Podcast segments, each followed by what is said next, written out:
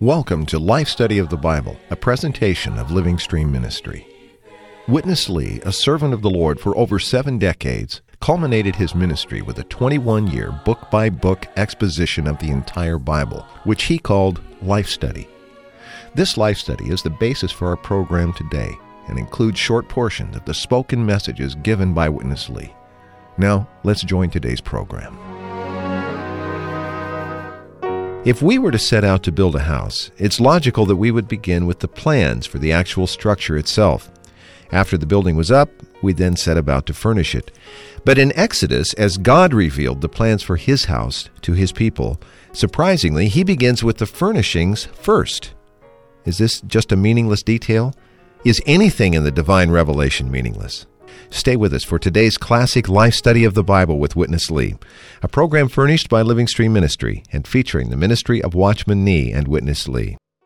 With us today, once again, is Brother Bob Denker. Bob, welcome back to the program. It's good to be here again, Chris. Bob, today we come back to look at the second article or item of furniture in the tabernacle, and that is the table of the bread of the presence. I think in the King James it's referred to as the showbread table, and some of our listeners may know it by that name.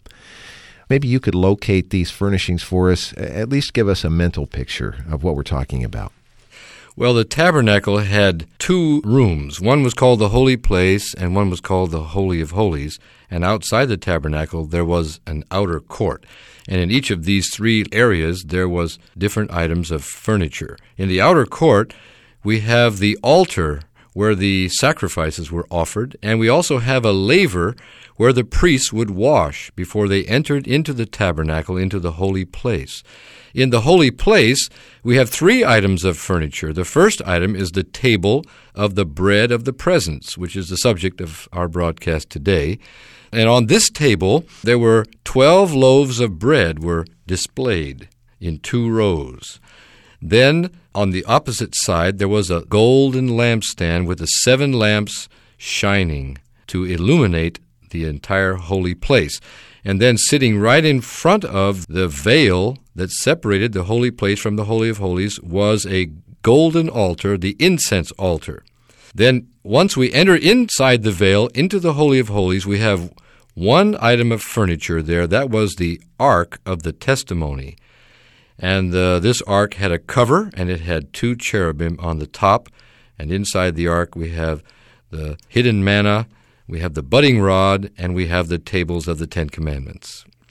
Well, we mentioned in our introduction today, Bob, that as uh, the Lord was giving Moses the instructions for the tabernacle, he began with these furnishings, these furniture items that you just described.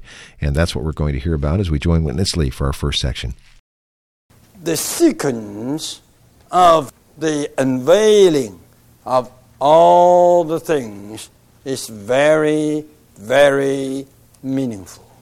First thing, the ark was revealed, not the tabernacle. If you don't have the ark, how could you have the tabernacle? And this means if you don't have Christ as the embodiment of God, how could you have the enlargement of Christ, which is the church, his body? So you can see the unveiling of all the tabernacle with all its furniture was very, very meaningful. And it was very, very carefully presented to Moses. God didn't point out to Moses the tabernacle. The first thing God pointed out to Moses was the ark. In other words, outside of the tabernacle, you have a laver here, then you have the altar.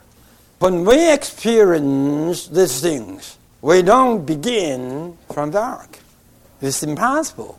You just cannot get there without some other steps. When we experience these things, we enter the outer court and the entrance. Then we reach the altar, then the laver, Then we enter into the tabernacle. We come to table, the lampstand. Then you have this incense, golden altar. After that, you enter into the Holy of Holies and you reach the ark. That is the very place, the propitiation cover, where you meet God and where God meets you, and where you and God, God and you, can converse. And there you get God's words with all His instructions and so forth. According to our experience, the thing begins from the altar. But according to the revelation, it begins vice versa. According to the revelation, the first thing that was revealed to Moses was the ark. And the ark was a type of Christ being God's embodiment. So it is God's testimony. Actually, it is God expressed because you have the testimony within the ark that is the embodiment of God. Then you have the crown of the reign, golden crown of the reign. That is the expression of God. Firstly, God embodied within, then God expressed without. That is God, not the hidden God, but the express God, not the God in mystery, but the God in revelation. Christ Himself is God in revelation. Christ, Jesus Christ, is God revealed. When this ark is enlarged, you have the tabernacle. And that means what? When this very Christ who embodies God is enlarged, that is his body, the church. A good sequence. Bob, as we've mentioned in Exodus 25, as Jehovah gave the instructions for the tabernacle to Moses, it's very interesting that he began with the various articles of furniture before he gave the plans for the tabernacle itself. That seems backwards to how we would build a house. Of course, we would start with the blueprints and the building, and then at the conclusion, we'd decide how we wanted to furnish it. Why did the Lord reverse the order here? Well, the reversing of the order here, Chris, is very, very meaningful. God's desire is to have a testimony of Himself. First, we have Christ as the individual testimony of God, and then we have the church as the enlarged corporate testimony of God. The reason that the ark is revealed first is that the ark is a type of Christ. And without Christ, it's impossible for us to have the church as the corporate testimony of God, the enlarged expression of God. Actually, the tabernacle, which symbolizes the church as a corporate testimony of God, is produced by the experiences of all the furniture in the tabernacle. As we enjoy Christ in all the different furnishings that furnish the tabernacle, then we become the corporate expression of God. From the point of view of God's economy, the ark should be first because the ark symbolizes Christ as the individual testimony of God. Then the tabernacle, which is the issue of the ark or the enlargement of the ark, is second. And we see this also in the New Testament. First, in the four Gospels, we have the revelation of Christ, the individual. He was God's testimony. Then, in the Acts and in the epistles, we have the tabernacle, the church, as the enlargement of Christ, as the body of Christ, to be the corporate testimony of God. Of course, at the end of the Bible, we have the New Jerusalem as the ultimate consummation of the tabernacle, as God's enlarged corporate expression for eternity. This really matches the order of our experience as well, doesn't it? Of course, we're brought to Christ and we receive Him as our Savior. Uh, we experience Him in somewhat an individual way, but then He brings us to some place that's important to Him, doesn't He? Yes, Chris. All the believers need to realize that God's goal is not just to have individual Christians, but to have a corporate building, a tabernacle, a house for him to dwell in and for him to express himself. Well, Bob, we want to look now at this second item of furniture that we began the program by talking about, and that is the table of the bread of the presence, or the showbread table. Uh, in Exodus 25, verse 23, and you shall make a table of acacia wood. Two cubits shall be its length, and a cubit its width, and one and a half cubits its height. And you shall overlay it with pure gold, and make a rim of gold around it. Interesting, the materials here match those of the Ark of the Testimony, don't they? Yes, Chris, they are exactly the same as the materials of the ark. Let's rejoin Witness Lee, Bob. Following the ark, what is revealed? The table. The ark first, and the table second. The ark is for God's testimony, and the table is for our nourishment. Hallelujah. You have the ark for God's testimony, and you have the table, not a desk. Check with your experience. Whenever you stayed with God upon the propitiatory cover, that's Christ. You meet with God, and God converses with you, and you have a good time of fellowship, and you receive a word out of God's mouth according to experience, that becomes a table. That becomes a nourishing feast. Right away, it seems to your experience, the ark becomes a table. You tell me, have you ever had a time that you were with God in the Holy of Holies on Christ as the propitiation? you converse with God, and God's spoken to you, and you have received some word from God, and you had a good time with God, and eventually, no table set up. Right away, the ark becomes the table. The testimony that's Christ become what? The nourishment to you. You're nourished. God's testimony becomes your nourishment the very embodiment of God, that's Christ, becomes a table full of life supply. You are nourished. This is not a doctrine.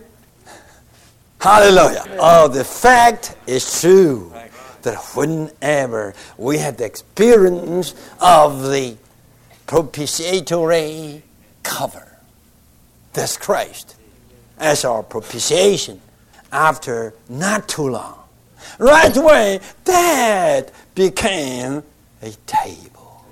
Still Christ, the same Christ. But the same Christ, to God, he was embodiment. He was the testimony. Yet to us, he is what? Now, the table. Our nourishment, our feasting, our food. Bob, another marvelous revelation. This is tremendous. After meeting with God at the propitiation cover, we get His speaking, and His speaking becomes our nourishment. Bob, comment on this wonderful sequence. After God first takes care of His testimony, right away He takes care of the need for nourishment of His people. Yes, Chris, God is always concerned that we, His people, would be properly nourished. In the beginning of the Bible, after God created man in his own image, so that man could be God's expression. God put man in a garden in front of the tree of life, and he wanted man to be nourished with the tree of life, which symbolize God himself as life to man in the form of food. By this kind of nourishment, man would become God's testimony or God's expression. Here we have the same kind of thought in the revelation of the tabernacle. First, we have the ark. Then, when we enter into the Holy of Holies, that means when we enter into our spirit and we contact God at the ark, which means in Christ, then we have fellowship with God in our spirit, and God speaks to us. And His word, His speaking, becomes our nourishment. And this ark in the Holy of Holies becomes a table to us, a table of feasting, where we feast on Christ as the bread of life, and we are nourished with Christ as the bread of life. This nourishment supplies us with God's life and God's nature so that we can be God's testimony. This is God's desire to have a testimony, but we cannot express God as His testimony unless we are nourished. So God knows that we need to be nourished, so He always cares about our supply. He always supplies us with Christ as our food.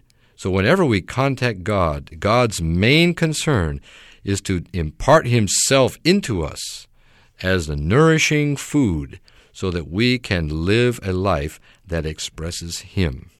Bob, I think this picture of the progression, first being able to come into God's presence by virtue of the shed blood of Christ, which is the propitiation, and then hearing his speaking, and how then this progresses to become our nourishment, our feasting with God. It's of you, how many of us had any idea when we began to touch the tabernacle that it would have such an experiential relevance to our own daily walk with the Lord? Yes, Chris, we all need to experience all these rich items of the tabernacle. Well, Bob, we've seen before in our life study of Exodus the feasting in a little different context, and that is the manna that the Lord gave the children of Israel as they were wandering through the wilderness. We're going to hear a little comparison of these two as we go back to Witness Lee for our final section. Whosoever will be in the tabernacle must be a priest. No one who is not a priest is qualified to enter here.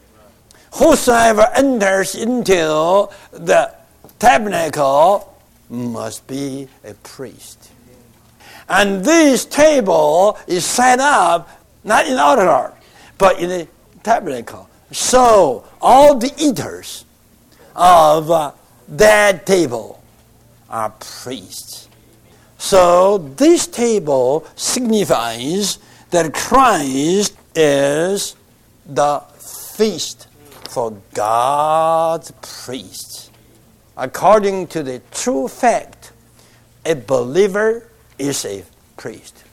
But, sorry to say, according to the degraded situation, many Christians today are not living as priests.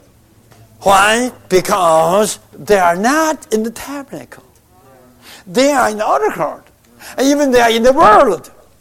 Some are here in the tabernacle, serving God as his priest. Christ as the feasting table is not a daily supply. Daily supply is manna every morning. Weekly supply is this table. Daily supply is only for you to live. But weekly supply, not only for you to live, but to serve. A kind of serving life. Here in the tabernacle, it is a serving life. You must be a priest. Christ is not only manna for God's people, He's also a table for God's priests. This is the table within a building. And who are the building? The saints. You and me. We all are built together.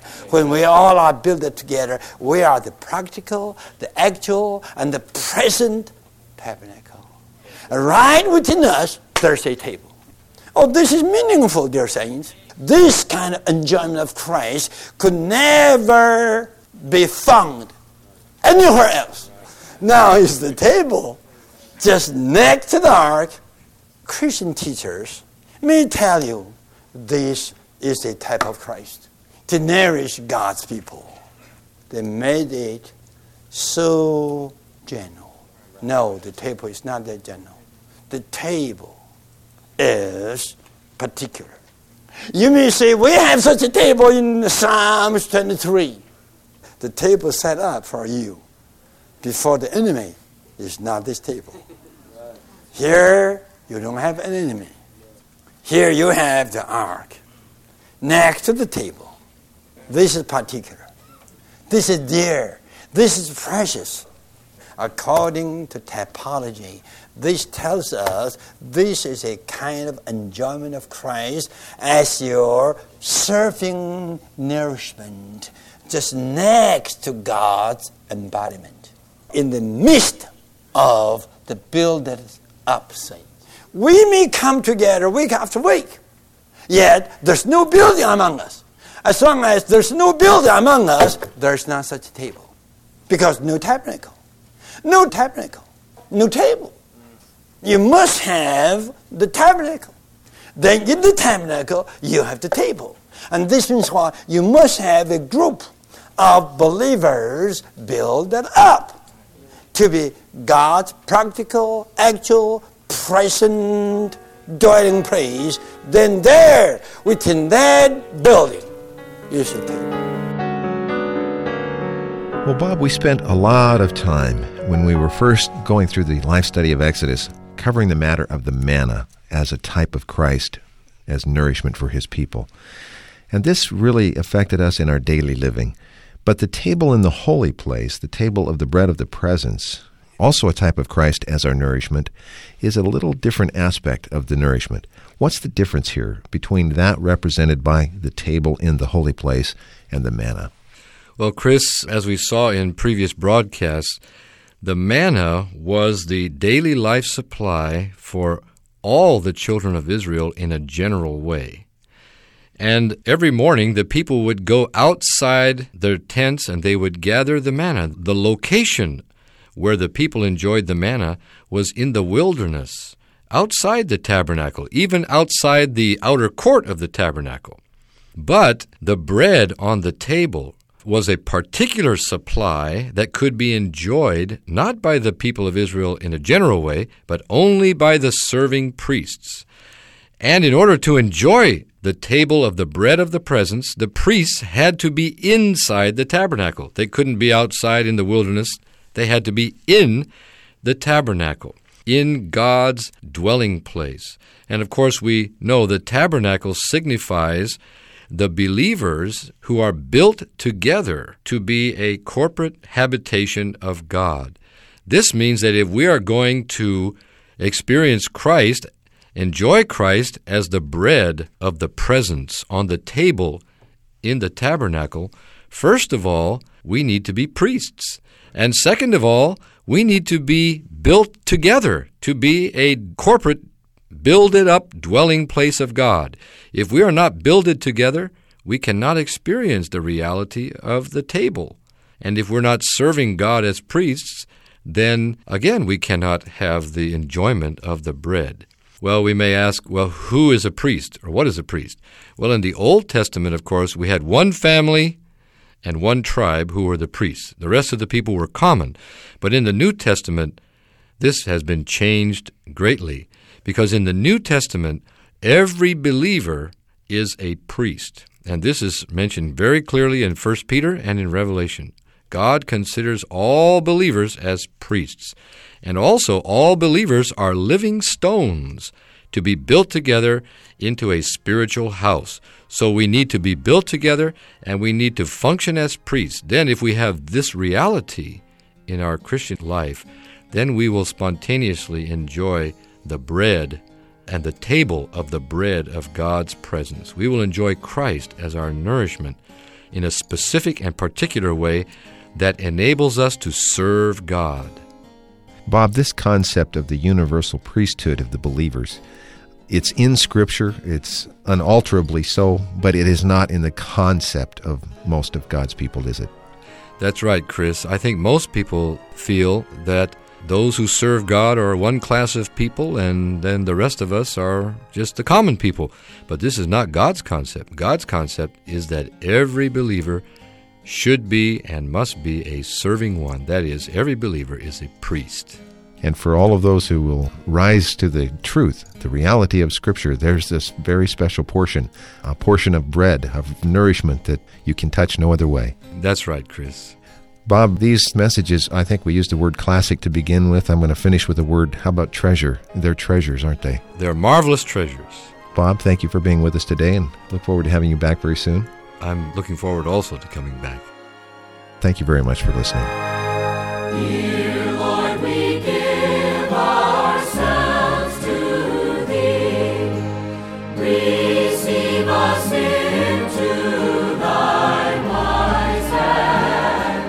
Thank you for listening to Life Study of the Bible with Witness Lee, brought to you by Living Stream Ministry. Witness Lee spent seven decades in the 20th century speaking Christ, first in Asia and then North America, eventually all over the world. The culmination of those 70 years of ministry was his life study of the Bible, an exhaustive exposition of the entire Scriptures. This unique commentary focuses on how Christ can be life to man in an experiential and practical way. These programs encapsulate Witness Lee speaking in just 26 minutes. But to get the complete riches, visit lifestudy.com. From there, you can read all of the Life Study messages in their entirety or download any of our more than 1,700 audio programs at no cost. Again, that website is lifestudy.com. Thanks for listening.